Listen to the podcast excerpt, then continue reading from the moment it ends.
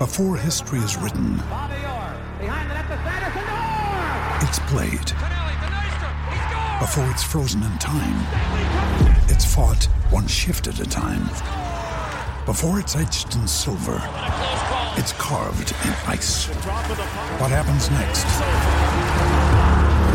will last forever. The Stanley Cup Final on ABC and ESPN Plus begins Saturday. Now's the time to save 30% on wedding jewelry, only on BlueNile.com. Make sure your wedding ring is the one with your pick of diamond and lab grown diamond bands, all hand finished and graded for excellence. Or surprise her with something blue she'll love for life, like a stunning pair of sapphire earrings. Blue Nile's jewelry experts are available 24 7 to help, from fit questions to style advice. Right now, get up to 30% off at BlueNile.com. BlueNile.com. Experience the difference at Woodhouse Buick GMC. From the GMC Acadia to the Buick Encore, we're sure to have a vehicle that fits your lifestyle. Our climate controlled showroom guarantees a comfortable shopping experience every time you visit. Plus, our commitment to our customers continues well beyond the date of purchase. You will leave our lot feeling comfortable and confident in your new vehicle. Start your car buying journey today, in store or online at WoodhouseBuickGMC.com. We are professional grade. Stop throwing your money away. It's time to check out Jock Market, the app where daily fantasy becomes a stock exchange. Buy and sell shares of players in real time for real money, for real American dollars. Download now for a 100% deposit match up to $50 using promo code Grinders, G R I N D E R S. Get this if you do not turn a, uh, a profit this week, Jock Market, they're running it back their first market guarantee for week two, so your losses will be covered.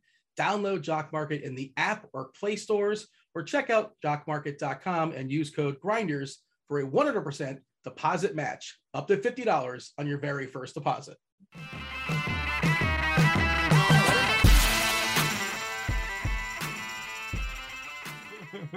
What is going on, Roto Grinders? Dean here, Dean 7904. That is the daily fantasy handle. This is the NFL Pick Six Show, nine o'clock on a Wednesday night. Myself, I am your host. I'm with two of the sharpest minds in all of fantasy football. Rich Hribar, uh, appropriately enough, from Sharp Football. Now, you know, Sharp Football Fantasy. I, I, should look over your shoulder, Rich. What is what does the book say? Show, show off the uh, show, show off the book over your shoulder. It's still relevant. Yeah, yeah, the 2020 Sharp Football uh, preview guide.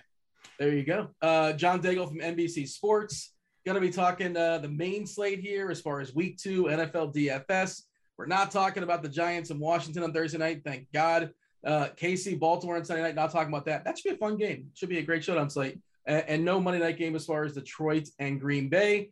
Uh, we're going to focus. If you guys are new here, brand new to the uh, the NFL Pick Six show, do like, do subscribe, turn on notifications. It's a good show. Buckle up. Lots of good information will be uh, spewed out shortly.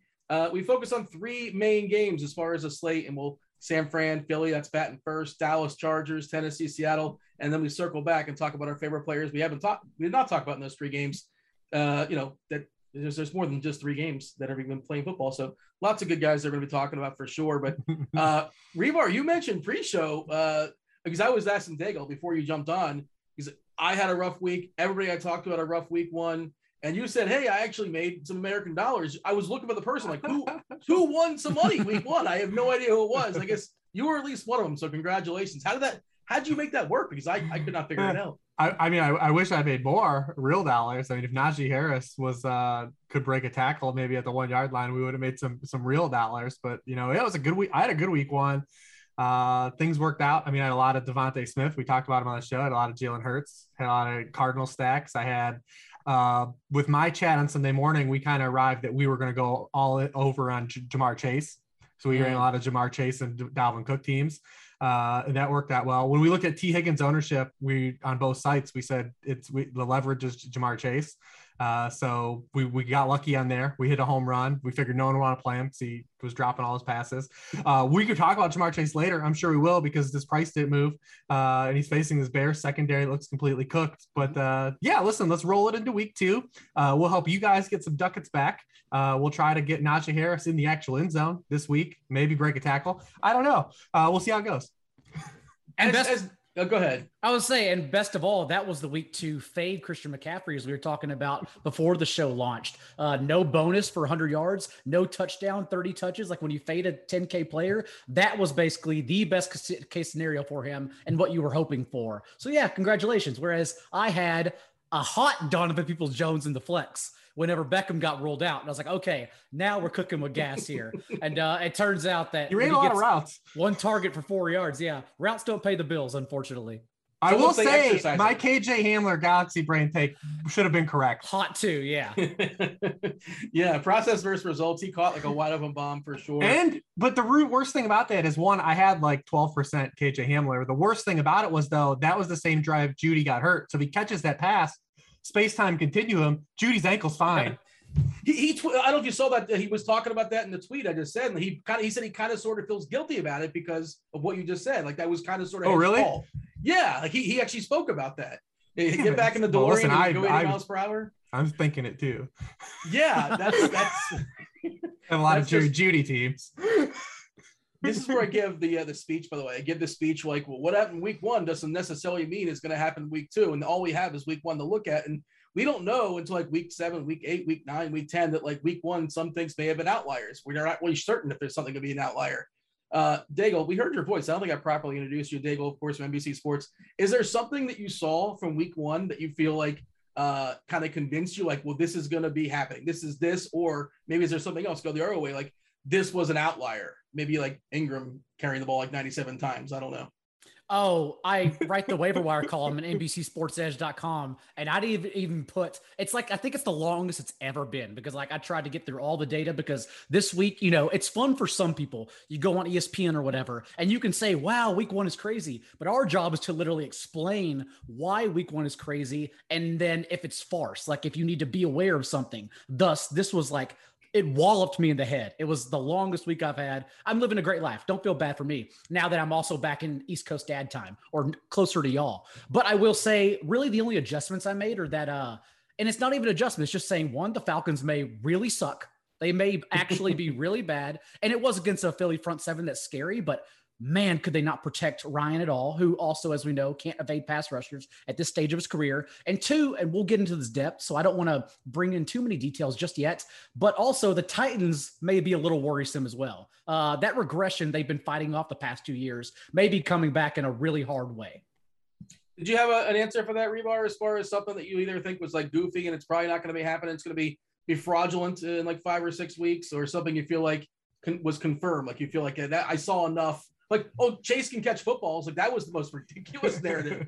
he just forgot how to catch footballs. Like I can catch a football. You guys can catch a anybody can catch a football. But yeah, no, I mean there are, there are a lot of things uh, that kind of you know stuck out, but we've got to kind of see how things kind of progress. I was more interested in a lot of the new teams at coaching staffs, like Daigle brought up the Titans, you know, just different types of adjustments. The Eagles, I mean, we were spot on the Eagles. We talked about how much that different that defense was going to operate. They only blitzed three times in that game it's Matt Ryan. They pressured him on 17 of his 39 dropbacks.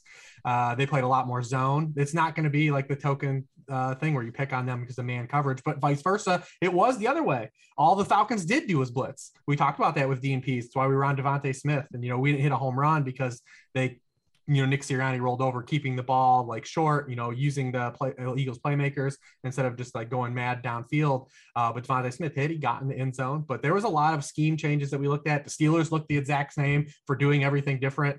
Uh, I mean, those are all the things that I was watching in week one. Um, and then the, the, games were excellent on Sunday. For a week one, like the, the actual football was excellent. It was a great day of football yeah, it was good times for sure. Lots of tilting watching the red zone for your boy and Mostert, of course. Like I'm sure everybody, a lot of people, once you pivot on the Mostert, when you saw like, well, that makes a ton of sense to play Mostert, and uh, of course, well, he got injured. Now he's going to be out for the season.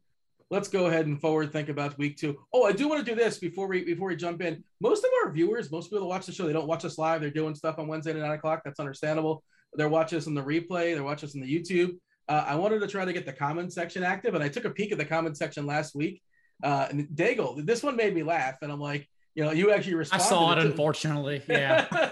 I don't really watch the video all that often, so I'm not aware of this. Maybe you're self-aware. But Christian J uh, says, "Hey, is it just me, or does anyone else find the beard-smelling thing Daigle does at least kind of weird?" So let me explain. It's not beard thing, and it's how I think. Whenever I listen to y'all talk, I'm interested in learning. But this is like even at a dinner table, which is also not attractive at all. I'll just sit there and like kind of like move my beard around like this, and then just. But I have a tendency like it's the same thing. It is over the top of the lip, fingers down, comb it over and then keep on going. It's it's literally I've done it unfortunately the past like half decade of my life and it's never going away. And so uh, I will continue doing it as Rich thinks as he talks out loud because that's kind of how I learn and ponder. As I'm like, yeah, okay, because that's why I'm also my eyes stare to the corner. That's how I think. It's like I'm just trying to inherit only words and not focus on anything that matters like the corner of the room. There you go. So uh, we're trying to encourage people to like leave some comments there and the one that makes me laugh. This one made me laugh. The, the one that makes me laugh this week. We'll go and get you guys uh, one week of RG Premium. There you go. Have at it. It'll be good times. Oh, great! So we're gonna get more insults every week. Well, you don't necessarily have to insult anybody. Like, or just a clever comment, just anything. It is. No, I'm, I'm glad they're paying so close attention to the Pick Six show. They noticed that. Thank you for listening. And by the way, Dean, Devin, everyone else behind the scenes, good job because I see the numbers. I, I watch the YouTube things since that's where NBC Sports Edges is all, and uh, we're moving. We're moving stuff over here. Those numbers are hot. Yeah, well, I mean, you guys, you guys bring the numbers for sure. Uh, first game on the docket we're looking at here. Uh, it's San Francisco at Philadelphia. Philadelphia is getting three and a half points at home. The total is 50. All right, Hribar, open it up for us. What are we doing with the? Let's start with the Philadelphia side. Well, like like I said, uh, you know, the new new offensive uh, you know coordinator this year, uh, new system, and we saw kind of what they did early on. You know, last year it was Jalen Hurts stand back, throw it as far as you can. Hopefully, it works out uh, to these the vagabond group of receivers they had. This year, it was they reeled him in, got a quick throws. And granted, the Falcons brought a lot of pressure, but it was to get the ball out of his hands, let guys make plays. And we saw that kind of in week one. He had the lowest yards per completion in the NFL, 3.4 yards. Last year, it was 7.7 yards. Uh, he had the uh, last year, he had the lowest expected completion rate because all he did was throw downfield and you know take deep shots, inefficient deep shots. Uh, this year, this year was in week one at least. It was the eighth highest expected completion rate. Uh, so we saw just a big title shift. Get him more bunnies. We saw this with Josh Allen, right? With the Bills, the Bills took a guy that was inaccurate. Now Jalen Hurts doesn't have the arm strength of a, a, Josh Allen, but they got Josh Allen to get more efficient because they gave him more freebies, get the ball out of his hands, rein him in, not not take so many deep shots. And we saw that with Jalen Hurts, and that's how you can take a player that maybe has a little bit of an inefficiency, a little lipstick on the pig, make it a little better. Uh, we saw Jalen Hurts play excellently. He still ran, added 60 yards rushing. So I mean, all positives in terms of forward-thinking coaches. We saw a lot of good forward-thinking coaches uh, in a lot of scenarios, and some bad ones. Uh, the Chargers were actually an excellent one as well. Uh, but you know, now Jalen Hurts is playing a 49ers team who I was wondering what they were going to do with losing Robert Saleh and then adding DeMeco Ryans. DeMeco Ryans had suggested over the summer that they were going to be more aggressive, uh, but they did not, at least in week one. And, and, you know, granted, they got up real big on Detroit and they played a lot of soft coverage at the end of that game, uh, but they did not blitz at all, which is what Robert Saleh did. They only blitzed nine and a half percent of the time. Only the Eagles and Steelers blitzed less than the 49ers. Uh, so if they're not going to sit back, if they're going to sit back and play coverage, I mean, they're going to have to do that against Jalen Hurts because, you know, he'll take off and run. Uh, but the 49ers consistently have been poor uh, under those Robert Saleh defenses uh, against runs, running quarterbacks. Uh, last year, they were 31st in rushing yards allowed per game to quarterbacks. Uh, they were 30th in 2019. So there's still an opportunity if this is going to be a similar system for Jalen Hurts to kind of add some, you know, kind of production with his legs. His price didn't really go up at all. Uh, he's in play. And then obviously, you know, roll it over with DeVonta Smith again. Uh, he came right out of the gates, led the Eagles in targets, uh, receptions, yards, routes run. Uh, they had a nice designed rub route, uh, little pick play to get him a touchdown. And the 49ers also lost their best coverage corner, Jason Verrett, and they've just added two kind of old dinosaurs and Josh Norman and Dre Kirkpatrick to kind of you know band-aid this thing through. Uh, one thing that did happen last week that we kind of talked about, there are some bad secondaries in the NFL, man. There is mm-hmm. a there is a clear deficiency in terms of like defensive secondary talent. I don't know if those guys just aren't playing DBs anymore. They're going to play receiver and play their positions now, but there are some really weak defensive back ends across the entire NFL. Your favorite player to pair with Hurts would be uh DeVonta, and then uh, you know, if Ertz is out, we can roll Goedert in, man. We might get we might get it, but we have to wait and see. Ertz was didn't practice today, so we'll see what happens. I, I don't know if it makes it interesting or perhaps the player to boy, but I did find it at least curious that Jalen Reagor had a one A dot. he had one air yard. They literally threw to him at the line of scrimmage. And that may not be sexy, but when you're doing that against a 49ers defense that just moved Jason Verrett to IR and Emmanuel Moseley, their other starting corners dealing with a hamstring injury, you're looking at suddenly Josh Norman, who's basically uh, been has disappeared for a couple years. Dre Kirkpatrick, who was just signed on Tuesday, and then rookie cornerback Deommodore Lenoir, which I believe I pronounced that correctly, but probably not. And uh, not only they asked to cover now Devonta Smith and Jalen Reagor, but they have to tackle them since, as Reeves said, Jalen Hurts was completing passes underneath. Whether that was because of the blitz or maybe that's Nick Sirianni's offense, we're not sure just yet. But we're not too worried when they're rolling out that secondary against these players now. So Reagor at least has a high floor with the ability to break tackles and also explode over the top, um, which he was used in college and as last year, primarily their deep threat, which is why it was really interesting to see him basically use like a running back and screens the whole time. Speaking of running backs, you guys care for Sanders? Uh, Gainwell, is that too ambitious on this week? I don't think Scott even had a uh, snap there last week. Are we more interested in the passing game? And also, Hribar, uh, can we play Hurts naked? I think he's one of these quarterbacks you can play naked, not like this ready-made obvious pairing. Like you said, if the if we lose Ertz, Goedert gets a little more bump, a bump, and he's super cheap as well. So, um, I don't know, just just a DFS perspective. Generally, we like to pair our quarterback correlation, obviously, but Hurts seems like one of those guys that I can just run by himself. Yeah, absolutely. He's the archetype of what, what you can get away with. I will say Miles Sanders' sample with Jalen Hurts is pretty intriguing. Uh, you know, when he's now played four games with Jalen Hurts under center and he's had 136, 90, 84, and 113 yards from scrimmage three top 12 scoring weeks in those four games. Uh, so there's a little bit there. The 49ers had their hands full with the Lions backfield, but it's really hard to, to like make out like what happened in that Lions game. It was such a jailbreak in the fourth quarter and Goff was so bad through three quarters of that game that it's really hard to just like say like, because everyone's drawn the corollary that like Anthony Lynn ran a lot of plays last year, but Anthony Lynn ran a lot of plays to the Chargers last year because they just ran the ball a lot. Like they ran a lot of efficiently, efficiently. So when you run the ball for two yards, you have to run more plays. It was there really wasn't the type of play volume that we got. We had like a jailbreak fourth quarter like breakout in terms of play calling. So I'm not ready to go like to the moon that says like the, the Lions are just gonna run like a gazillion plays every week. Uh, and it's really hard to say like what the 49ers approach defensively was going to be because you're up so big late and you're playing shell coverage, it's it's really hard to kind of you know draw anything out. But I mean, listen, the Lions backs had a field day in the receiving game, so uh, you know if you get any of that rollover, I mean, Kenneth Gainwell's still just an ancillary guy. Like we're not, he's not a DFS uh, nugget here. I, I, also thought the Lions just ran so many plays because the 49ers were too good. Like if you look at the, the raw context of the plays, like the 49ers only only ran 55, but that's because they were literally just too good and they didn't need to run. Like three plays per drive is all they need. They were the only team to reach 40 plus points in week one. Garoppolo led the week with 12 and a half yards per attempt on just and they had defensive touchdown too. Yeah, on 25 throws. And then the 49ers were just one of two teams to average at least eight yards per play. Like they were literally too good. They didn't need that many plays plays. And so if they're keeping an up tempo game script here against an Eagles defense that played or Eagles offense that played as they did and now can move the ball against this secondary, like this game is this game is really exciting. Who wants to break down the San Francisco running back situation? Not everybody at once. I, so it, legitimately, let's start with this. Every scenario is possible. Even the fact that Trenton Cannon got signed today, who plays special teams, it's very possible he's active over Trey Sermon. We legitimately don't know. But what we do know is that when Raheem Mostert got injured after two carries, Elijah Mitchell came on for 83% of the backfield touches, which was the highest mark of any San Francisco running back going back to last year.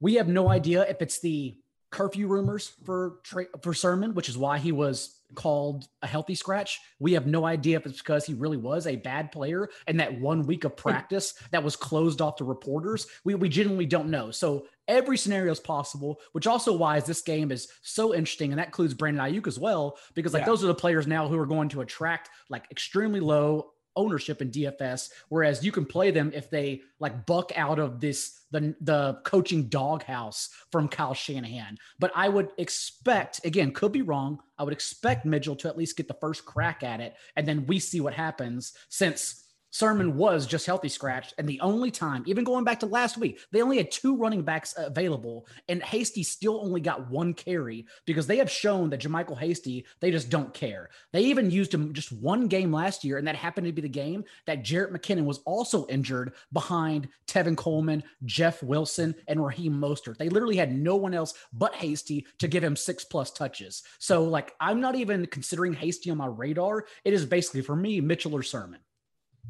Anything you want to add to that, Rich? And also, like, I guess the safest play as a run back is Kittle. Of course, he's pricey. Experience the difference at Woodhouse Buick GMC. From the GMC Acadia to the Buick Encore, we're sure to have a vehicle that fits your lifestyle. Our climate controlled showroom guarantees a comfortable shopping experience every time you visit. Plus, our commitment to our customers continues well beyond the date of purchase. You will leave our lot feeling comfortable and confident in your new vehicle. Start your car buying journey today, in store or online at WoodhouseBuickGMC.com. We are professional grade.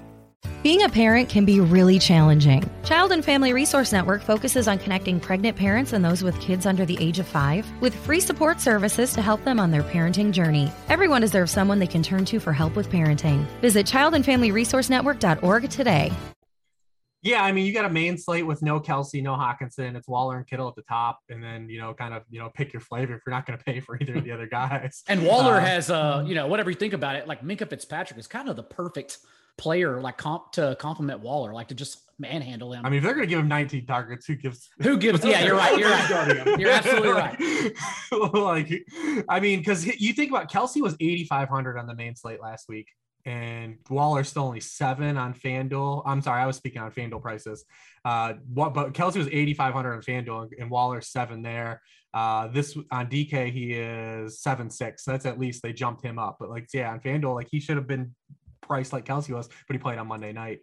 Um, I will say that the 49ers backfield is the conversation is more intriguing, I think, from like a seasonal like pickup stance than it is from a DFS stance because Mitchell is Mostert. Like Mitchell is this is like if if, if you don't like Mitchell, then you just believe they're going to strip that role out of the offense because he is Mostert. He's a four three eight forty guy. He had over a thousand yards his last three years at Louisiana, sharing a backfield with Trey Ragas. Uh, a true breakout as a sophomore. He's a speed edge guy. When they start running these RPOs, he's going to be in that role. But he's not going to be in on third downs, and he's not going to be in probably near the goal line. So for DFS, that's a dude I'm not really going to be excited about, even if he's ripping off yards. He's got to score long touchdowns like Mostert did. I mean, that's why I was going to be off Mostert last week until before the game, you know, and then I upped it a little bit, but I still didn't go all the way in because Mostert's still a guy that needs to score long touchdowns. And that's what Mitchell's going to have to be. Uh, now, from a redraft stance, which the show isn't about, there's a whole different conversation to be had of like when to go in and, and when to, to, to, to sell the nuts. But for DFS, the pricing is fine, but I think that he's going to be a little bit of a guy that I'm probably going to come underweight on just because of the fact that he's probably not going to catch a lot of passes and he's probably not going to get the short goal line touches. I see all the season long guys making fun of each other as far as how much FAAB dollars they spent. What was the appropriate amount of FAAB dollars to spend uh, if, if you wanted to grab the, the running back here for San Fran? It it always depends on your roster construction, mm-hmm. but I do know for a fact there were discords and uh, some phone calls I had. And Rich hasn't checked the dumpster beers team with me just yet, but I also put in a bid for Mitchell behind his back and was going to tell him after the show. But uh, if you need the running back, like if you started two running backs, you don't need to worry about Mitchell. I even told the, my friends, you go after Wilson and Hasty and you see what happens because if another injury happens in the next five to six weeks while Wilson's out, they have no choice but to go to Hasty. So, like, of course, we're picking him up. For Mitchell, though, if you needed a running back, I genuinely think it was 600, 630. If you, and that may not get him. If you didn't need a running back, I think you sprinkle three to 350 and see what happens.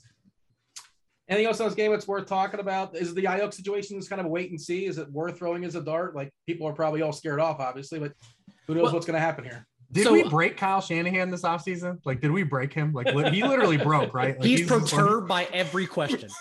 since since the Mac Jones number three trade, Kyle Shanahan has been pissed off at everyone in every single press conference he's had. Fair enough. But no, Deebo is a, I think, an interesting guy if he's going to get this yeah. kind of role. I mean, you know, I was all in on Deebo like at the beginning of summer. I was like, all right, it doesn't matter what quarterback they're going to have because the way he's used is quarterback proof, right? Like he's going to get like these, he's going to get short A dot touches. They're going to feed him targets. He's he's really efficient. So you no matter what, if, if Lance is bad, like Deebo's role still be good. And then I kind of backed off like the Aiyuk theme and like you know kind of to come around and the value of targets. Uh, and then you know he's out week one, just like for whatever reason, whether it be the hamstring in the doghouse, whatever truth there is. The fact is, they made this dude active as the punt returner. So I don't know, man. Like the dude was active as punt returner. Like there's something going on. Like they had him back returning punts to start the game, and he didn't play a snap on offense the first quarter. It wasn't like he was just completely shelved. There's a lot of weird scenario going on here, uh, but I don't know how, like what the hell to make of it going forward. I don't I don't think you can like actually suggest Aiyuk, but you can also just say you can mention the uh um, just the factor that he was full, at least at today's injury report. He's practicing in full. So, thus, if he's still splitting snaps with routes with Trent Sherfield, then Shanahan is telling the truth. And, but it's kind of like a prayer, right? If you play Aiyuk, that's on you. Um, there's nothing really, there's no game theory in it unless like it comes down to just completely one percent, two percent play. That's it. That's that's all you're telling yourself. And if so, like I commend you. Like get out there, kid. I'm proud of you. But like I can't suggest it that was the appetizer game. This is the main course. Uh, Charger, uh, Chargers at home versus Dallas. 55 is the total. Chargers minus three and a half. Uh, I mean, Daigle, there is so much fantasy goodness here. Ga- wow. Gallup is out, obviously. Uh, people are freaking out about Elliott. I think that was kind of sort of somewhat game plan, but we'll talk about that. Both quarterbacks, like one of these two, are probably your cash game quarterback. If you, unless you have money for Murray or something like that, we'll talk about him soon enough as well. Uh, Allen seems an absolute like an absolutely like just stone lock here against Dallas. I hate saying that term, but you know what I mean. As much as a lock can be. Uh, Daigle, talk to me about whatever you want to open it up as far as this game. Everything, everything. Defend Zeke, Daigle. Defend it.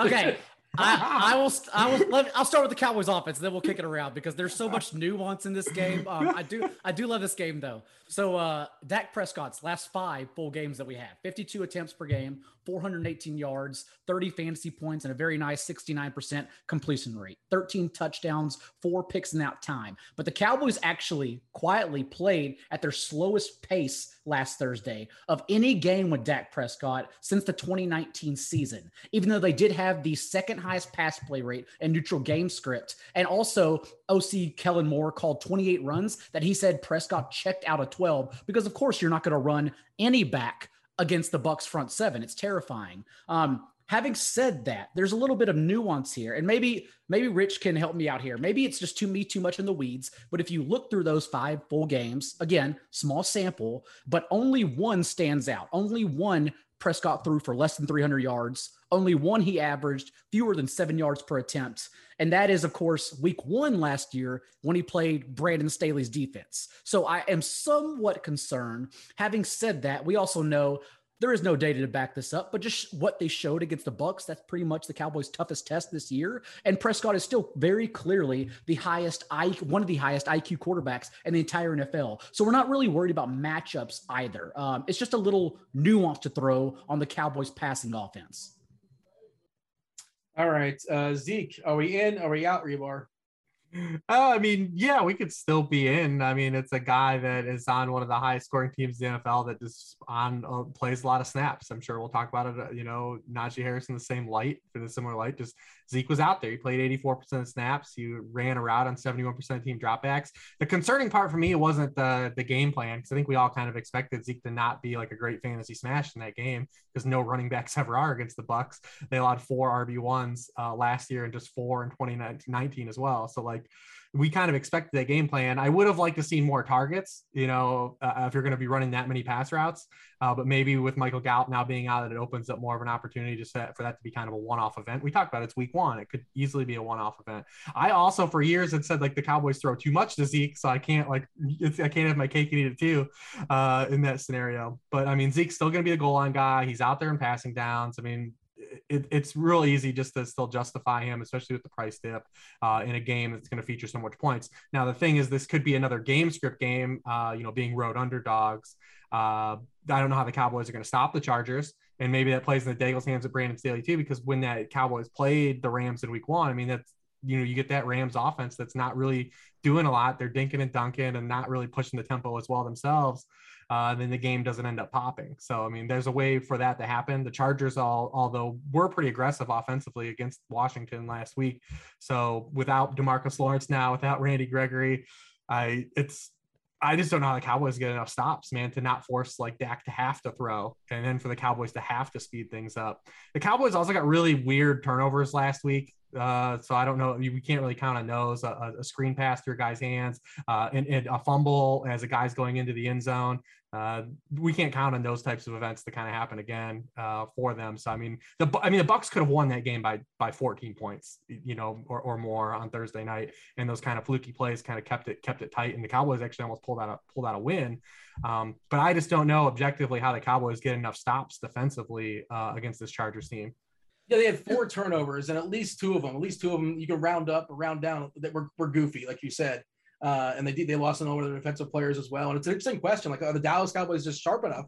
And they had a smart game plan, and now they're going to go back to Zeke when it's not necessarily as threatening. But uh, when they are forced to pass, Daigle, uh, is it Cooper? Is it Lamb? Is it both? Uh, the absence of Gallup now a 3.1K. We don't have the same cheapies we had last week on DK. Of course, didn't work out for a whole bunch of them. But if you're looking for salary savers, Cedric Wilson at 3.1K is kind of sort of somewhat interesting to kind of make stuff work. What are your thoughts as far as the receivers? Like, how do you decide Cooper or Lamb or just both? If you're going all in on this game, I think Cedric Wilson is one of the ancillary pieces that could be really interesting. But once Gallup got injured, we know CeeDee Lamb ran 100% of the routes after that point. Uh, it just seems like Amari Cooper and CeeDee Lamb will be on the field no matter what. And now we have data of uh, Amari Cooper going all the way back to, or playing with Amari, yeah, playing with Amari Cooper all the way back to 2019, and he's averaged at least 18 fantasy points in that span. So Amari Cooper really, when healthy, has been extremely successful with Dak Prescott. I don't think there's a right or wrong answer, even though a lot of people believe, you know, CeeDee Lamb's a sexier player as the younger player with perhaps a higher ceiling, and that could be true. But I think both are the correct plays. It's just that if you're stacking this game and you want to find those secondary pieces, there are a lot of answers that could happen in response to Gallup being injured because it could be Cedric Wilson, as you mentioned since he did run 27 routes. Um, every single route. The only other wide receiver to run route behind Cooper and Lamb once Gallup got injured, but also Noah Brown was inactive. So we don't know what happens if and when Noah Brown's also active in this game as the team's fourth or fifth receiver. Also, maybe it just trickles down to more Dalton Schultz and Blake Jarwin, who basically split snaps and routes, even though Schultz had the more productive day in the box score. And then, of course, also it could be lead to more Zeke targets since Rich mentioned it, but like the raw numbers even just pop off the page. And maybe this is me defending Zeke into my grave. But 50 routes to Tony Pollard's 13 is pretty sexy, even though Pollard was targeted on four of those 13 routes. So there are three different ways this could go. But either way, I think you feel safe with Cooper or Lamb, a la the way you choose between DK Metcalf and Tyler Lockett, which is really just to throw your hands up and take the one who's hmm. rostered less. And, and FanDuel has Lamb with the same price as Jarvis Landry. Good so, grief. uh, I mean, he looks like on FanDuel, like I don't know how you avoid him at 6,800 uh, in a lot of builds because he had the highest expected fantasy points for all wide receivers in week one. Uh, he put a couple balls down. Uh, yeah. But yeah, I mean, 6,800 uh, over there, it just seems pretty bonkers. That seems like a weird price for sure. Uh, and it's everything is in play this game. Like you talk about Schultz, talk about Jarwin. We'll talk about the Chargers, Chargers in a second. Like we could talk about Jared Cook. He's, he's super interesting as well. Yep. And but like I think the best piece, and of course Ekeler is great too. But uh, Rich, by by all means, give your final thoughts there as far as Dallas. But I mean, Keenan Allen just feels like an absolute rock here, right? Yeah, I mean, you look at Keenan, 13 more targets in week one. So we now have a, we've seen him, he's had 12.3 targets per game in the 12 games he's played with Justin Herbert in full. Uh, and over that 12 game sample, he's had double digit targets in 11 of those with a low of seven. Uh, so Dallas, week one, equally as bad to opposing wide receivers as we thought last season. But now they have an interesting wrinkle. So Big Mike actually had like all of it was true about Big Mike. They Eric, Eric him, Crane would be very proud right now, by the way, of you. Big Mike had a big a, a, real role, and they gave him a lot of you know intermediate targets. His aDOT was just 10 yards, five almost six full yards lower than his career average. He had 12 targets. Now Ekeler had zero targets. That's not going to happen very yeah. often. So that's there's like one thorn. Also, Big Mike also resembles a lot of Big Mike Evans, who the Cowboys just threw Trevon Diggs at and had him shadow and was kind of played really well and kind of did really well on Big Big Mike Evans. So we've got another Big Mike playing against Trevon Diggs. I don't see any reason why they wouldn't do the same thing because Keenan Allen moves too much around to, to, to, shadow with a guy like that. So I think we'll see Diggs a lot on Mike Williams like he was on Mike Evans, and Ekeler will get more receiving work. So we could see Williams kind of naturally lose some targets weeks. I think a lot of people are going to go to, Big Mike. Uh, and, and there's a reason for it too, because you know he gets those kind of money targets. We saw him he had two end zone targets in week one already. Uh, he's going to get those kind of looks. Uh, but I do think that you know Keenan Allen is just the I don't know how you don't play him because the matchup, everything, everything just lines up to a T. The volume, the matchup, uh, potentially Big Mike, you know, getting some extra attention, you know, on the outside with with a better cornerback. It's just really hard to get off of Keenan Allen. You guys have a quarterback preference in this game? Anybody? I mean, I like them both. It depends on what you're trying to do at running back, yeah. I think, to what you're trying to do at salary uh, on both yeah. sides. Because you know Herbert's a little cheaper. Um, you know Dak is probably going to have the game script. Like they're going to have to throw eventually. I think. So I don't see how they, like I said, get enough stops you look at this game plan that the Chargers with Joe Lombardi had in week one, it was so phenomenal against uh, the football team. Now, now, we know that they upgraded their offensive line, but they didn't just ask Herbert to like drop, take seven step drops and, you know, try to try to throw downfield. Uh, he got the ball out at the uh, fourth quickest rate of all quarterbacks. Uh, he was the least pressured quarterback in the NFL in week one. They had him get the ball out. They were aggressive on early downs. He wasn't as effective on early downs throwing, but they were aggressive throwing the ball on early downs.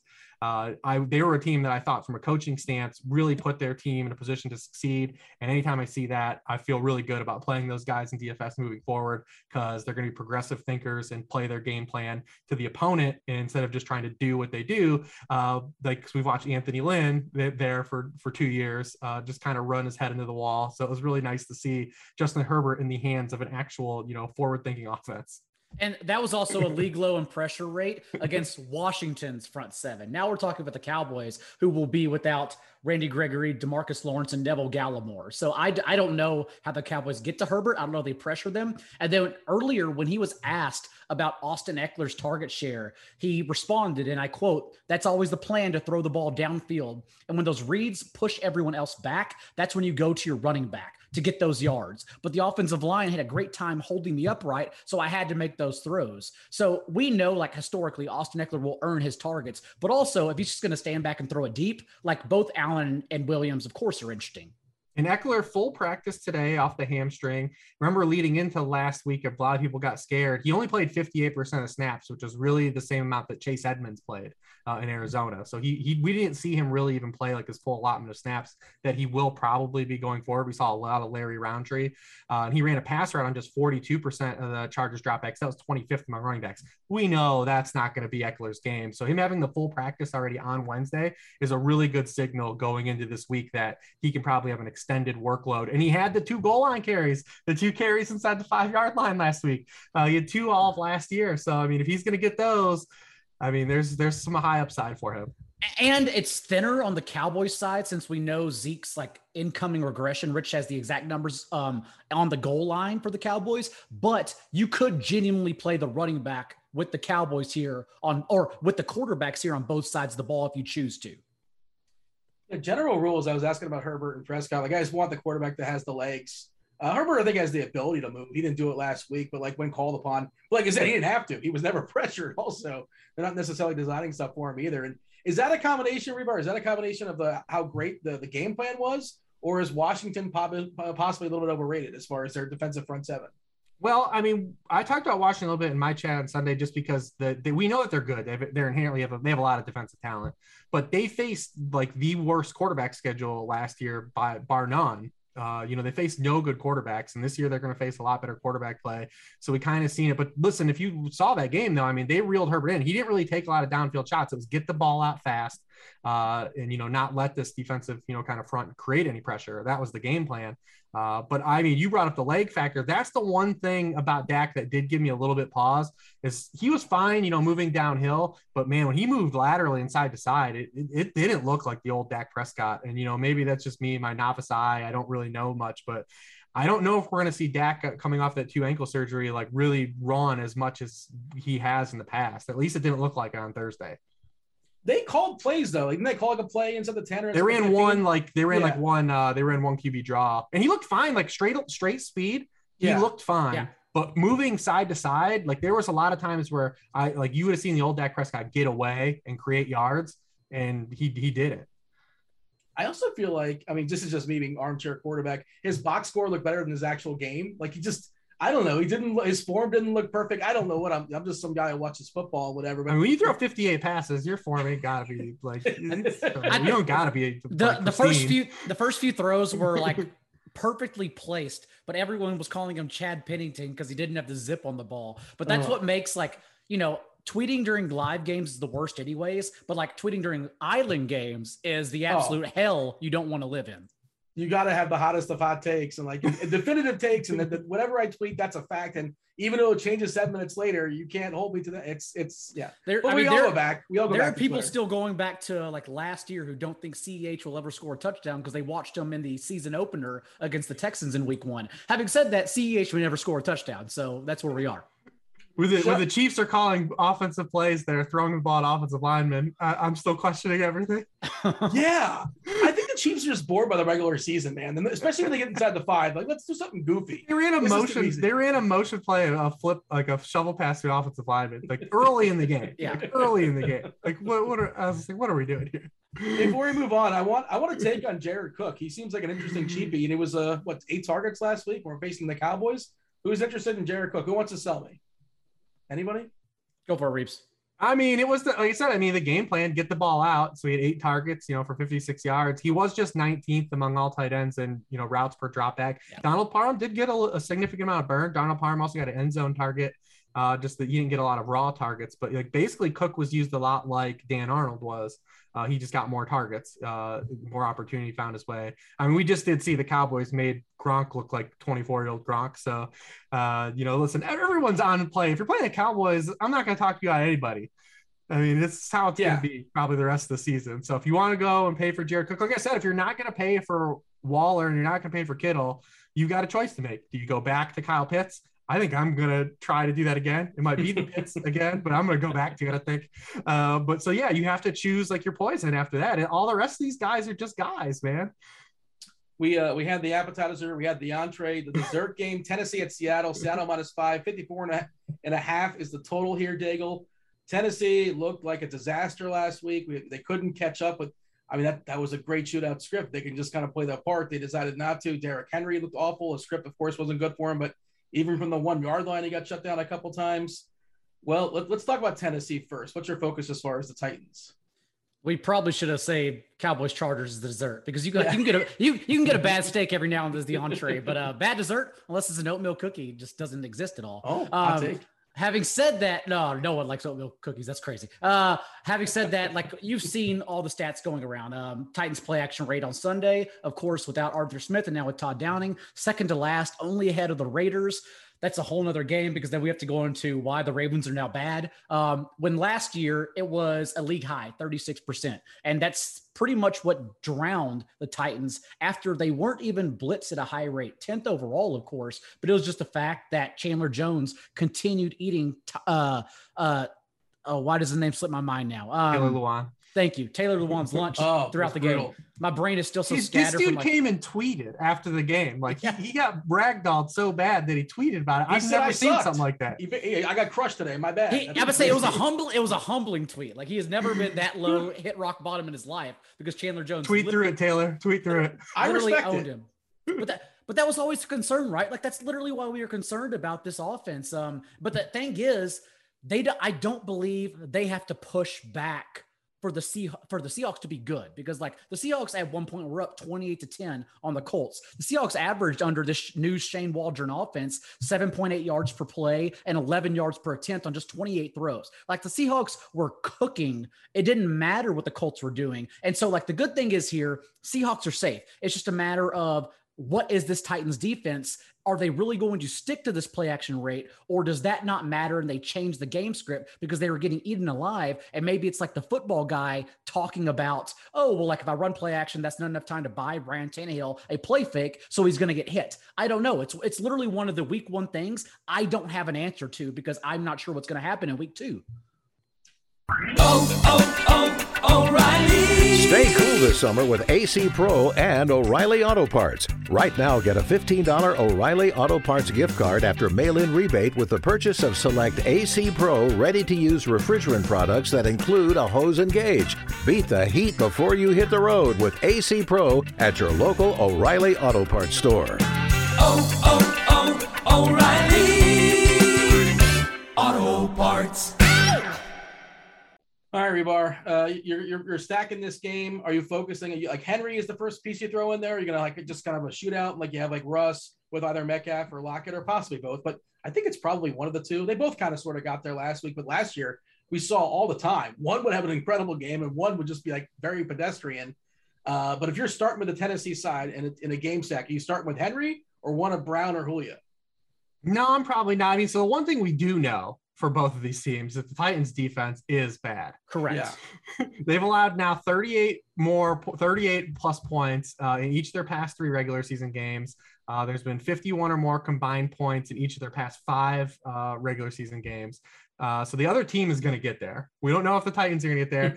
I did look at the play action stuff and you know went back and watched the game and they tried to run play action early and Tannehill got wrecked on two straight like play action dropbacks. That's and why I'm mentioning the football guy thought because yeah. like that's what it looked like on the film. And, and, that's what I wonder too if they came out of it. Uh, you know, I've seen a lot of people. We don't know because the sample size has to mount up. Because right. I saw a lot of people say like this was a Todd Downing thing because he did this in Oakland where they scrap play action. I do know that they tried to run play action twice. The fumble was a play action. The strip, the first strip sack. Uh, and you know maybe they just came out for that but they this is an offense that is predicated on that though. Ryan Tannehill his you know this rejuvenation has been him throwing on the intermediate levels. He's number one quarterback the past two years and epa throws 10 to 19 yards because you run play action suck up the linebackers you throw behind him he's, he's made a living off of that. Uh, you look at the past two years he's averaged 11 point yard uh, 11 yards per pass attempt while the use of play action 7.3 without. So just like just the dude without it. So I mean, they need this. They need this. It's part of their offense. It's their bread and butter. Now, I, we just don't know if they're going to use it. Now, I will say that this matchup looks for Derrick Henry very similar to last week. Uh, we did talk about it where we kind of said is the leverage, but the one good aspect of the Cardinals is their front seven, and their front seven dominated that game. Uh, Seattle is also another team. They were really good in 2020 against the run. They were 10th in yards allowed per carry to opposing rushers. Uh, and in week one, they held Jonathan Taylor to 3.3 yards per carry, where the Seattle defense has always given up production the past couple years is out of the receiving game. We saw the Colts receiver, Colts backfield really do damage, uh, do their damage through the passing game. That's not Derrick Henry's game. So I think it's a similar game trick game. They're road dogs against a similar type of defense uh, that is really going to be good against the run and force you to have to throw to your running backs, which is the Titans don't do. So, I mean, it, it looks like a very objectively similar game for Derrick Henry. If he doesn't score a touchdown and this game gets out of hand, you're going to be looking at another situation where he's just not effective for fantasy football. And- uh, so, yeah and a similar game for the Titans passing offense. Um, you know, Seattle's defense last week, 15 quarterback hits, four sacks. But of course, that was Carson Wentz who held the ball over three seconds every single play. Like if the Titans no, then maybe the Cowboys Chargers game is just a moot point because if the Titans punch back like they did every week last year, like this game gets really hot because again, the Titans defense, like Reeves said, doesn't matter. And Seahawks are going to carry their weight in this faster pace, no huddle offense under Waldron. So Waldron, uh, very interesting. Like another game that I watched a lot of because I wanted to see these new offenses. Uh, I saw Kevin Clark kind of comp it to the Houston Rockets offense uh, because it mm-hmm. was either get, get dunks or get dunks or three pointers. So Russell Wilson threw 14 passes uh, behind the line of scrimmage or with or within uh, 10 yards of the line of scrimmage, uh, but he also threw 22% of his passes 20 yards or further downfield. So it was real efficient throws and then take downfield shots. Uh, you know the Titans are going to give it to you however you want it, but I thought that they're getting you know that that initial game plan was really nice. Uh, if we would have got more passing volume, maybe some more punchback from the Colts, we could have had more excitement because, you know, a lot of people are going to look at it and say, oh, here's just Russ being hyper efficient on, you know, 23 passes again. Uh, it's the same old offense, but it really wasn't. It was, you know, the, the offense efficiency bred from that uh, production that Shane Waldron had, but also, you know, the Colts just held the ball a long time. They had a lot of drives where they're throwing checkdowns. Uh, so I mean, we need the the Titans to kind of push the pace a little bit, have some big plays, uh, hopefully, we get some of that. But yeah, the, the Titans are definitely a, a, little bit of a Rorschach test. Uh, we're going to see some truths revealed uh, over this week that we kind of have have questions on. Included with Julio Jones, who I'm I'm very worried about after his performance in Week One. Is he possibly dust already? Is he? Can he be uh, dust? I don't want to talk bad about the great Julio Jones, but uh, Week One was not promising. Who's more dusty, Julio or Zeke? Stop that! Don't do that. We're not playing that game.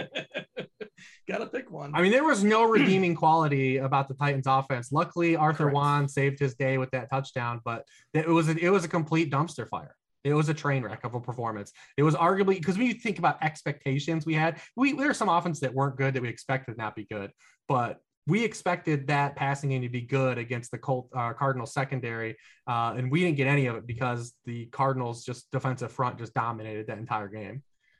I love that comparison to the Rockets, by the way. That's that's brilliant. That makes a ton of sense. The analytics there, and uh, as far as the Seattle side, well, it's worth noting Penny is probably not going to play, or he's he's, no, he's out.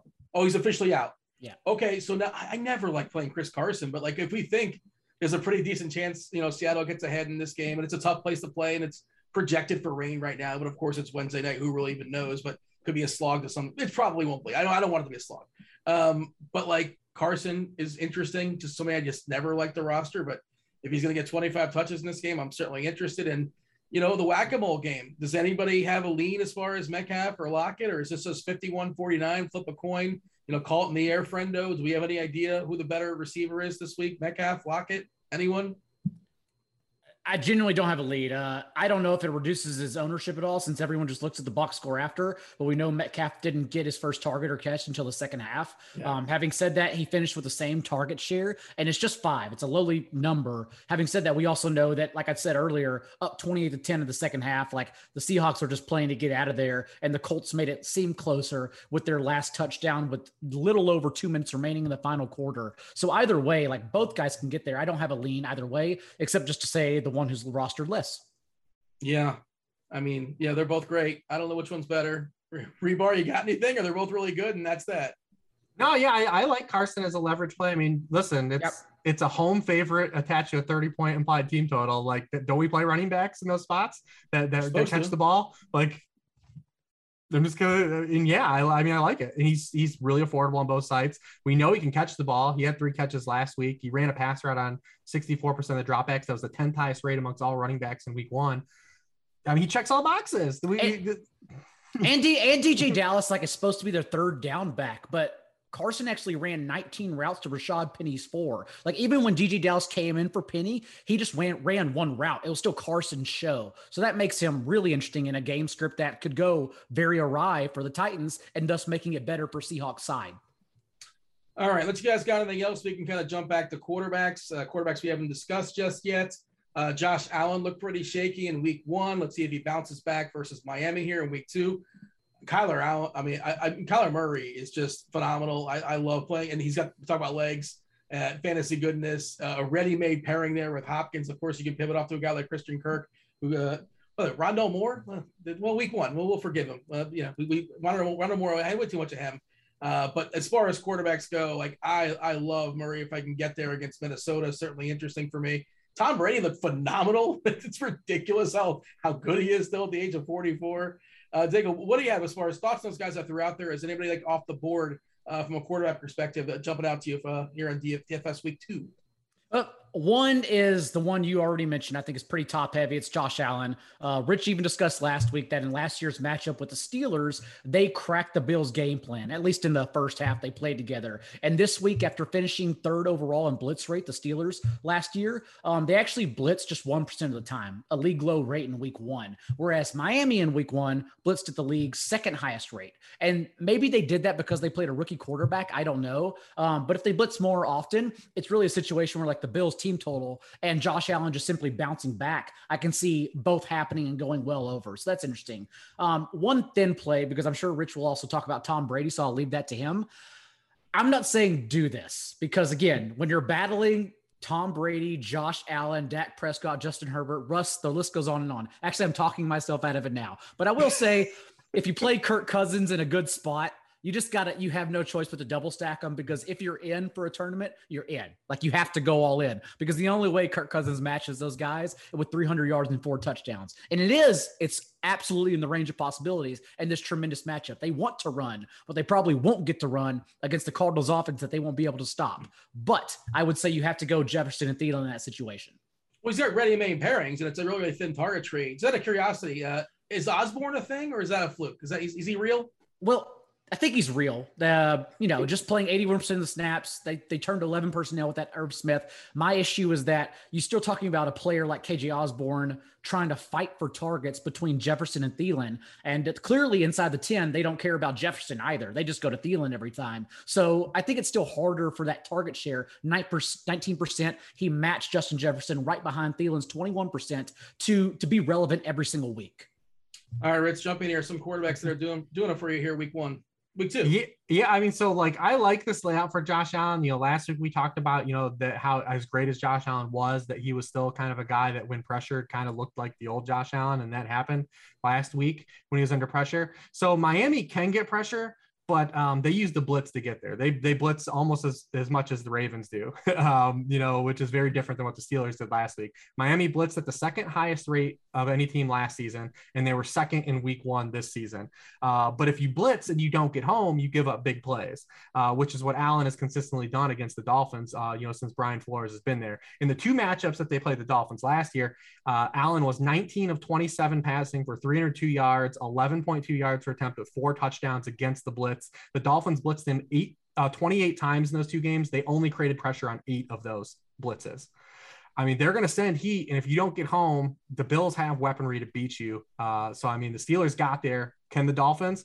Uh, and you look at Josh Allen's history against Miami. I mean, in six career starts against Miami, he's been the QB one, the QB one, the QB two, the QB seven, the QB three, and then last year in Week 17, he was the QB 14 because he only played a half, but had 20 points at halftime uh, in that game. The other th- this game I thought would, might make the the list as well as the other two you brought up: Vikings, Cardinals, uh, Falcons, Bucs. All these are really good stacking games.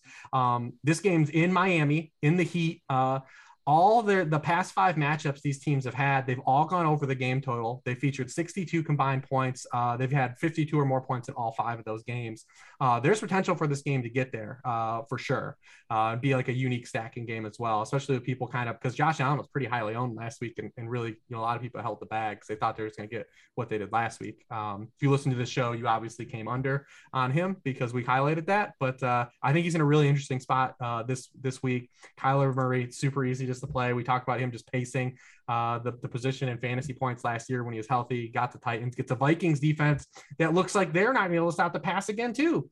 I mean, the same problem. Like their pass rush was really good in week one, uh, like we thought it was going to be, but they still have, you know, potential to be just an extreme pass funnel like they were last year.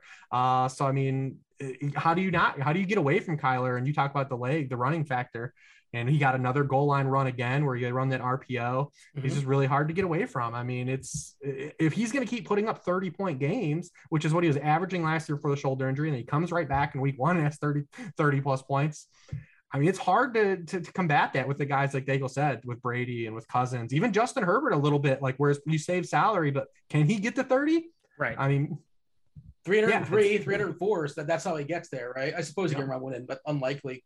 Uh, with that, that's how the positions change. The opportunity right. cost of quarterback.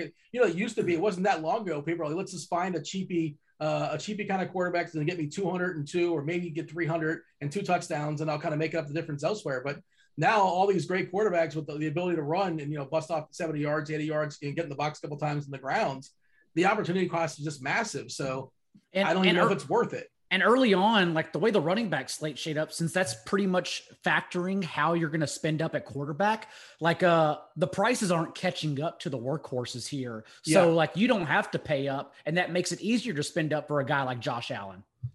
Like one of those old school thoughts, like on DK, like get three X. If my quarterback is like who's five K can get me three X or four X, like that three X ain't cutting it these days, man. If you're if your right. quarterback's hitting 18 points, oh, yep. I got three and a half X like that, that's an archaic thought process. You got to move on from that, retire it. The DK uh, used to be the best to get in a guy like around 5K, like get maybe get my 300 yard bonus, just kind of get there. Uh, and then now you can't, man. You can't do it.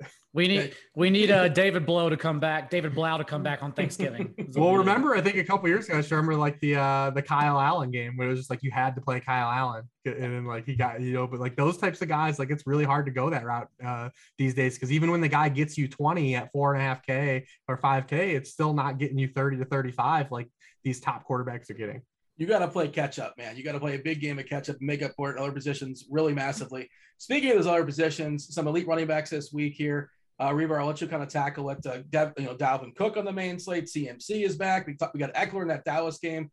Uh, I don't know if you guys heard. I don't, is everybody sitting down? Not Najee Harris played 100 percent of the snaps week one. Have you guys heard that? You guys aware that's a thing? Yeah, I mean, I hear it. Uh, that's what it was. I mean, listen, both both sides were right about Najee Harris, right? Like, yeah. no one lost the Najee Harris argument week one. It's he draw. Did, he did play all the snaps. He did get all the volume, and he also was limited by the offensive situation. Uh, so, I mean, yeah, it was very like 2019 uh, Leonard Fournette type of performance.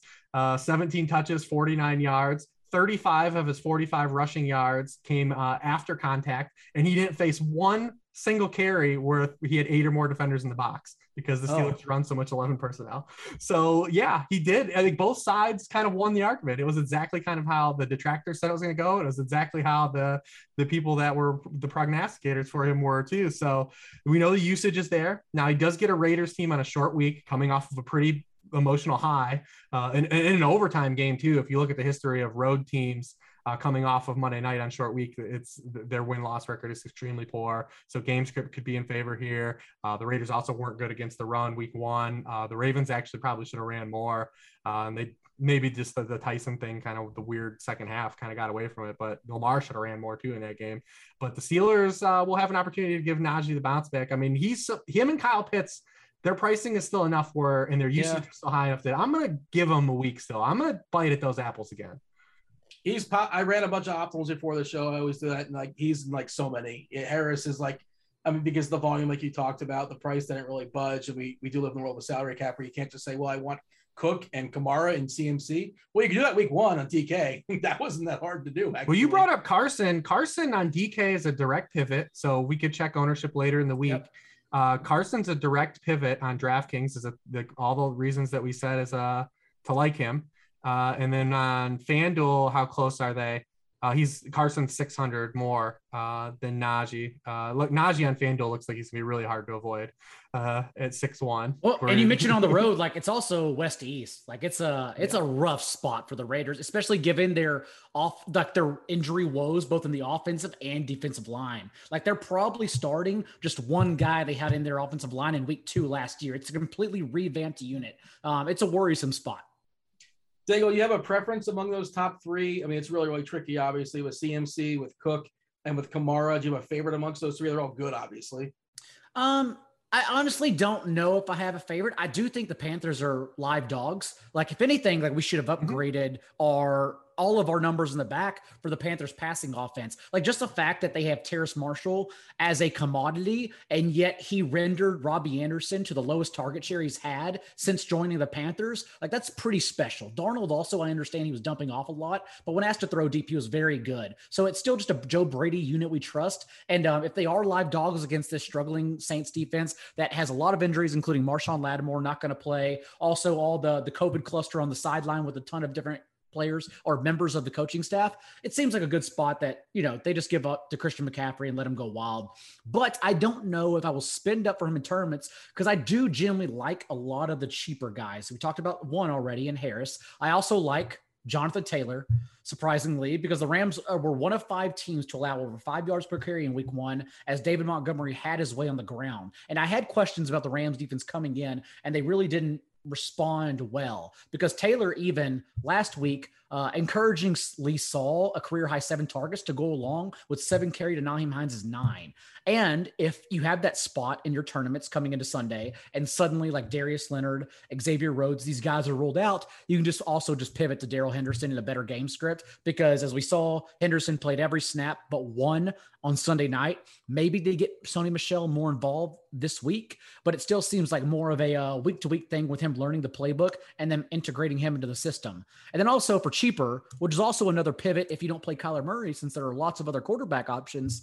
We saw the Cardinals use James Conner as basically their own Carlos Hyde, just a guy to get, you know, a few carries here and there, but he's not using the passing game at all. So for Chase Edmonds, just the fact that he was significantly more efficient on his carry. 16 to 12 he got out carried by james conner but still over five yards per attempt compared to just 3.3 for conner. Also edmonds hoarded 100% of the running back targets and he ran the third most routes on the team even ahead of christian kirk. So he's like their passing down back plus still the workhorse not the workhorse the 1a option. And i think that's very interesting giving his price on both sites. Even though if you play him on fanduel you still need the touchdown. And james conner did although he looked like a slug he did play inside the 10 and in the red zone.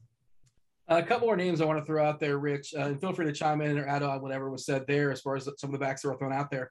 Um, Mixon looked great in week one. You know, another great usage guy, obviously. Montgomery looked good in the other side, too, for what it's worth.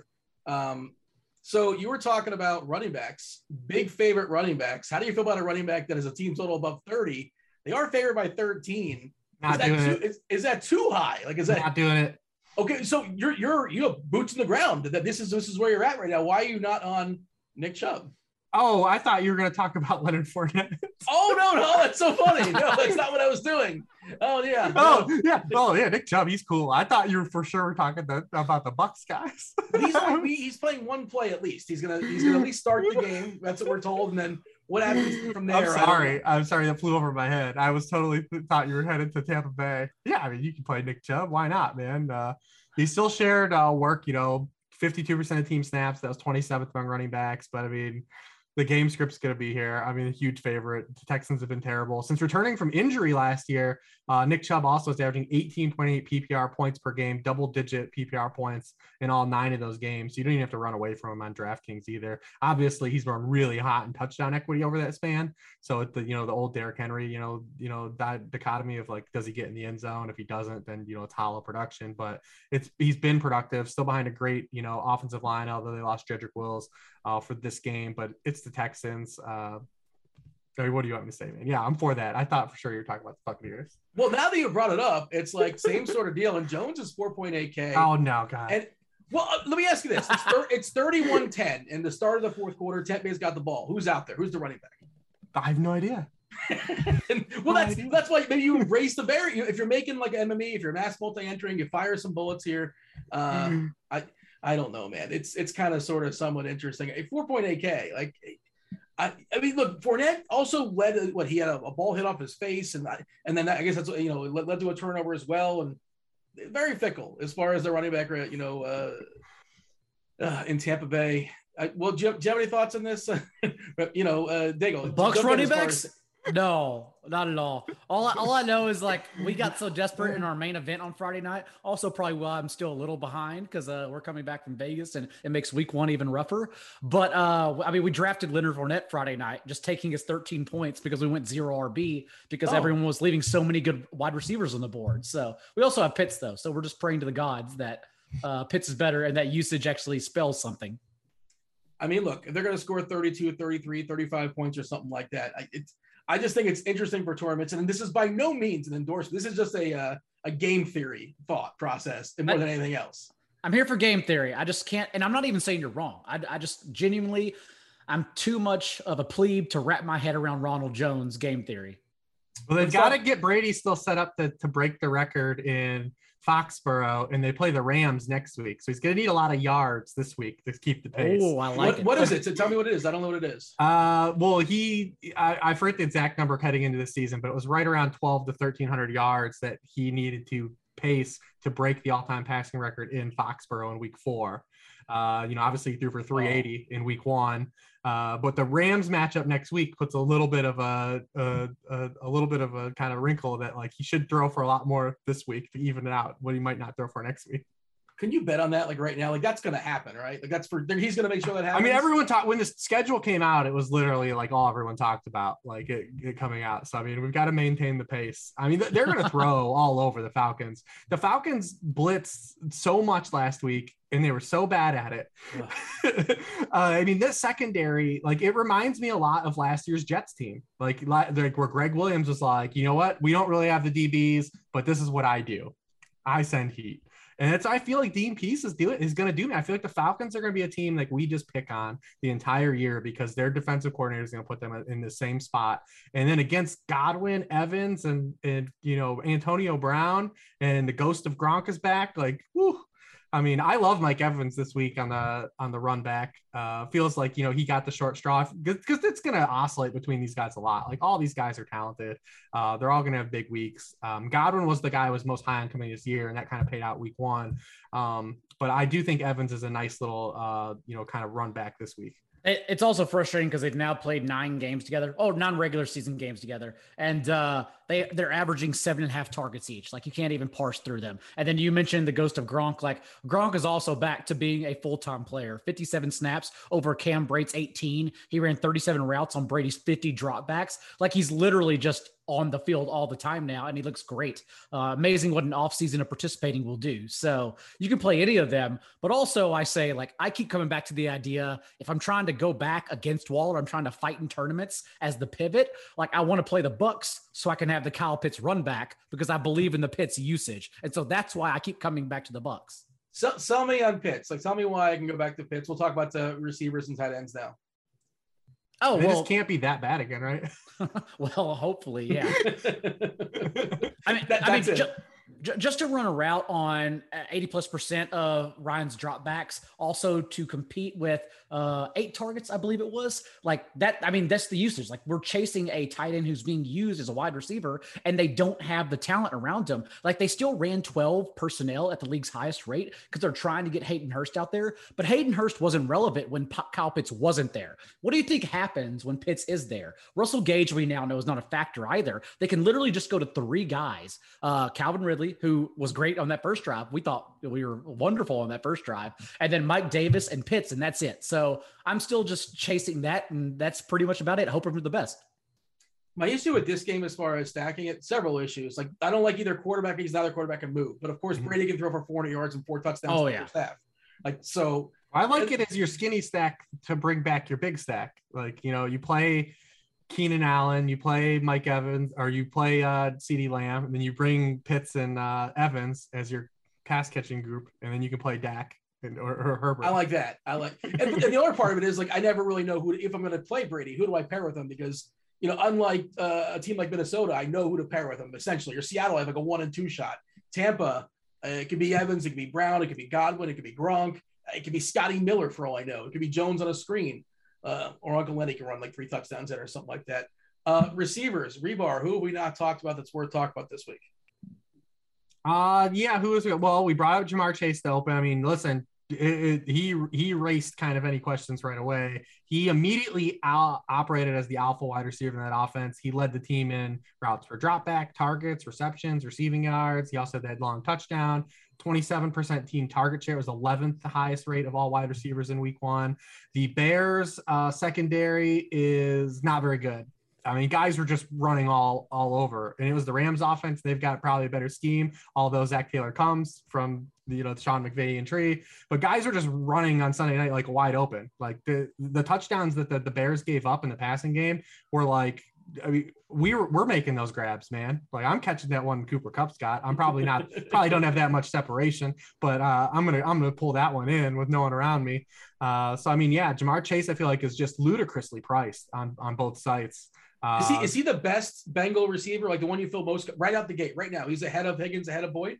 I mean, he was at least for one week, so we'll see. Uh, you know, Higgins still did get the end zone target, which we like, but I mean, you know, it could it could be something that that, that moves around a little bit. Uh, the Bengals were a team that we talked about. You know, what are they going to do in Week One with Herbert Burrow coming off this injury? And they did. They played a little more conservatively than they have in years past. They went to the run a lot more. They used more, uh, you know, more blockers in instead of empty sets, and you know, allowed kind of Burrow to be a little more efficient. Burrow was nine of nine passing uh, on first down uh, for 11 yards per pass attempt. Uh, so they when they, they were able to dial up their shots because they were more of a balanced offense. Uh, so I mean, I mean, it's tough to say. It's only one game. I don't want to get over my skis. I think Tee Higgins is a really good player, but Tee Higgins is also priced higher than Ja'Marr Chase. like, like the only that that's the issue really um, and like the only thing that's frustrating is when you hear people cite like their overall snap counts and just their their box score stats. Like Tee Higgins obviously was carted off mid-game as well. He missed a couple possessions. So like maybe he just comes back and he plays more than chase as well. That doesn't mean chase does not produce as much as him. It just means like Tee Higgins is probably on the field every single time over uh, uh, Tyler Boyd, especially because like now this team, and maybe this steps back as well, but the Bengals also ran the ball at the league's eighth highest rate neutral game script. And that may be to like actually temper Joe Burrow, bring him back along slowly after last year's attempts and paces per pace with him. And he was still center. sacked at the highest rate per drop back. Yeah, that's what's sad. That's actually pathetic. Hey, in that same game, can I can I run it back or am I not allowed to play Robinson until Fields is the quarterback? Because I was looking, I saw somebody tweeted it out, I don't remember who it was, but just showing the routes he was running and just like there's it seems no upside with Dalton. Am I? I mean, what do Oh, I do their, their game plan was ludicrous on Sunday. I mean, they had the lowest uh, yards per completed pass in the NFL in Week One. I mean, they feel they know what's going on. They feel so bad. I don't know. It's why- friendliest loss. It's the friendliest Yeah. loss angle. And otherwise, Fields would have played that entire fourth quarter. They know Dalton is the worst quarterback. They had to have been reassured they're back next year. Otherwise, this is just absolute madness. and maybe I'm wrong here, but aren't they? Don't they uh, lose their pick next season? Their number one pick. I think it's it's not their tanking. I feel like I saw that on Twitter. Maybe I don't keep track of these things, but I think they do not have They have. traded up to get Fields. So like, what do they do? It's not like it's, they're tanking for somebody else. no, they're not taking. They're the Bears. This, this is what they, this is what they don't- But they, Yeah. they genuinely think that Dalton is the, is the optimal move right now. Okay, For right- fair It's enough. the no, it's the friendliest loss scenario. They're playing for the friendliest loss. Dalton, Dalton completed 70% of his passes. You saw the, the game plan. Like They're they- like four yard passes though. right, Look, exactly. The friendly they were trying to just have the friendliest loss possible. And they achieved it. As we were on uh Prayer Yards loss or Prayer Yards watch after Jerry Jeudy and DJ Chark had the busts in the Hall of Fame last year, just know like as long as Andy Dalton's under center, like those are the Prayer Yards, the Allen Robinson and Darnell Mooney that we're watching. Otherwise, those peripherals, 11 targets for Robinson to play every single snap and run around on every single drop back for the Bears for Mooney are terrific. But it doesn't matter with Dalton under center.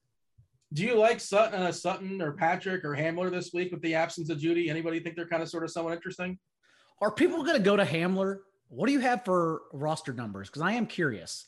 Um, It's so early. We have it at 0.8 percent. Okay. super super early. Okay, because I, I kind of I do like that game to go over. Um, like Teddy Bridgewater being like he got PFF's third highest grade, but also was far more aggressive than I thought he would be. Like he threw six attempts, 20 plus yards downfield. And of course, the box score would have been better had Reeves's boy caught the ball that was delivered directly into his hands 50 yards downfield. It was so disappointing. But was also what was also interesting is that Jerry Jeudy last year ran 70% of his routes from the boundary, whereas this week before injury, he ran 18 of his 23 routes from the slot. And Hamler, of course, was the only Broncos player to run over 200 routes from the slot last year. No other receiver was over 100. So, like, Hamler's the guy that would logically replace him. And Hamler, with a high target share, if he corrals that, if he garners that, something is I'm really interested in. Having said that, Tim Patrick, every time he's on the field, he just produces. Like, he's just literally a good football player. Uh, for week 10 on last year, in place of Courtland Sutton, Tim Patrick led the team in fantasy points, even though he didn't have as many targets as Jerry Jeudy. Um, he just gets open in the end zone. So, I think both are really good options. But if Hamler's going to come in like at less than 5%, and it's still very early, I think he's, of course, he's really interesting. Tim Yeah, it- Patrick, the uh, the Zach Pascal of the Denver Broncos. Okay. Uh, Patrick's he's not gonna- better than Pascal. he's not going to clear. He's not going to get you 60 yards, but somehow score a touchdown or two. Uh, last year, he came in, he cleared four catches in just two games, and he cleared 60 yards in just four. But he led the team in touchdowns. Like that, that's what we're going to get. Like he's, But- he's not a bad player. You're not wrong. It's just also like there's not a lot of upside in him either. Also, to be fair, he got He's kicked out of one game. He had to play in, with Kendall Hinton in another game. He's also a very maddening individual. I mean, he's one of these guys though that's like uh one of those old guys. Like he's good enough to like be a thorn for like the players we really want to play, like Hamler, and then like, but like also not carry a lot of like high end appeal on his own. To like, he's like, we want to play Sutton, we want Hamler to be a thing, and then Tim Patrick's gonna get like eight targets, uh, and ruin it. Also, Dean, um, y'all put yourself out there last week with DPJ, who I really thought was a good play until he started playing football. And he was out uh, there. And Hamler, he did. He ran nine more routes than Anthony Schwartz. It just didn't matter. Schwartz Um, was not with uh, DPJ. There you go. Sorry. And then, and then, uh, and then Hamler, of course, was a good play, except he dropped the touchdown. So I will put myself out there and say uh, the worst tournament play you could have this week that I'm very interested in would be Van Jefferson, who only saw three targets with an 11% share, but finished second on the team in routes run ahead of Robert Woods and DeSean Jackson. He pretty much was used surprisingly as DeSean Jackson, played the highest regular season snap rate of his career and led the team in air yards, not prayer yards because they're from Stafford and not Jared Goff, air yards with a 29 aDOT. And so if the Colts, if they get these players back from their injury report and they're at full health on the defense, if they're at all competitive, which is also a tough ask after we saw Carson Wentz play football and deliver to running backs with a 45% target share. Um, if we get like five to seven targets from Van Jefferson, that's really interesting. Do you feel confident saying uh, Jefferson's ahead of uh, Djax in that uh, depth chart? Like I, I, just I like I like speedsters, I like burners in a dome. Uh, and all you all you need is one catch, one catch well, just by that roster spot. So the game script misconstrues the numbers a little bit, but also Jefferson was playing ahead of Jackson, well ahead of him in the first half as well. So I feel I feel pretty confident in that. By the way, it's super super early, so you know grain of salt here. But the uh, ownership on Tim Patrick is 8.4 percent on DK right now, and it's interesting because a decision point here. Uh, what do you have? They're both 4.6k. We have Tim Patrick at 8.4 percent uh, at 4.6k, and we also have Cole Beasley at 9.6% at 4.6K. So the same exact price. Hribar, you have a preference, Beasley or Patrick? I mean, on DK, I'm going to go Beasley 100%. Yeah, I already, already vouched for uh, Josh Allen and uh, the, the upside that that game has over potentially a, a game that involves the Jaguars, uh, although it could get there, like, you know, Daigle said. Uh, but yeah, easily, pretty easily. Listen, man, I'm not playing Tim Patrick. You guys aren't going to talk me to Tim Patrick. listen, he, he's going to be fine. It's same thing like Zach Pascal. I'm just not going to do it. Uh, I'll I'll eat my you know crow when he scores the two touchdowns on his four catches. Uh, but I, I, like to play. I like to play players that are fun. I like to play players that have high ceilings. Um, I'm not doing it. So you don't like Manny Sanders either, I guess. I like Manny Sanders. So I really do. I really like Manny Sanders. Uh, his a 21 yard aDOT from Josh Allen. Uh, granted, he since just one game, but he had eight targets, uh, zillion air yards. The prayer they were prayer yards against the Steelers, uh, but he was on the field for 93% of the routes. Uh, if I'm already on Josh Allen, uh, yeah, I, I listen. I like Manny Sanders. I think you can run that game back with Waddle. Uh, Will Fuller is going to be there. I, mean, that, I, I think that game's pretty fun for stacking purposes because you don't have to care about any of the running backs in that game, which is no. always fun. I'm just seeing now that DPJ is once again 3K still minimum, and it's super super early, but he's he's right back, baby. ownership. He, he, ran, he, ran more routes. He ran oh more routes, dude.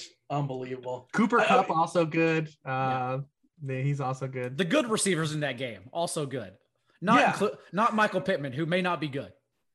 Well, the Colts play a ton of zone. Uh, you you attack uh, the middle of the field. Both the touchdowns that they allowed, or two of the three they allowed, uh, were out of the slot, you know, uh, in week one to the Seahawks guys.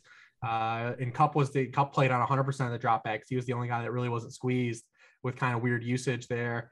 Um, yeah, I mean, he looks good. Higbee looks good. Stafford looks good. Could be the Bears defense. Probably a little both. Mm-hmm. Up at 6K looks really, and that looks pretty tasty as well. Yeah. That looks like a potential cash game play. Again, Wednesday night, who knows? Lots of stuff can change for sure. We, uh, I think, we said, I think we said enough, right? We, it's, it's Wednesday night. We, we, we already stayed long enough. My apologies for keeping you long. My apologies for Devin to keep you long. Uh, my well, thanks for sticking around. If you guys made it this long, once again, hey, leave that leave that comment in the chat, not the actual live chat. Like you're probably watching this on a Thursday or something like that at, uh, work or at lunch or something like that.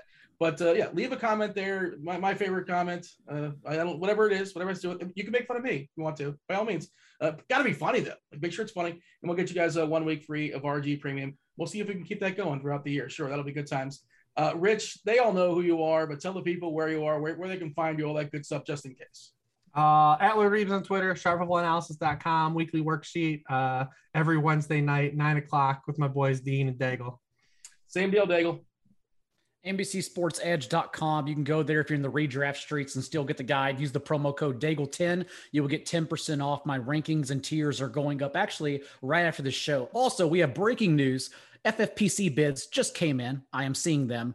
And it looks like Elijah Mitchell went in one league for 996 out of a 1,000, which makes him, per Fantasy Mojo, the new record holder in high stakes leagues. Second Ooh. or first, only to Devonta Freeman, who someone bid 990 for him last year after Saquon Barkley got injured. Is it the most tilt? I don't play a lot of season long leagues, but is it the most tilting thing when you see you bid 996 and you got the guy and like it'll show you, oh, here's the second highest bid, 112. Like, is there anything more tilting it's, than that? It's the most tilting thing is when you have a shitty team in week one, like Reeves and I do, and we have to do like everything to replace the bench. Yeah. Well, there you go. Did you get your guy? Did you actually? Uh, you, you talk about your you put put the bid in your team together. Are you breaking news there, or you're not sure? Well, here's the thing: the guys we bet on probably are going to help us. So we've caught some bad injury luck along the way, Dean. We're trying to fight right now. It was all about the process. The process was right. And that's the all. Process that was right. That's all that matters. Thanks for watching, guys. Do hit the like button, subscribe, turn on notifications, all that good stuff. Of course, check out all the Rewire stuff, all the Daigle stuff, all the stuff at Roto Grinders. That was Rich. That was John. That was football. That was Dean. That was the Pick Six Show. We're out of here. Holler.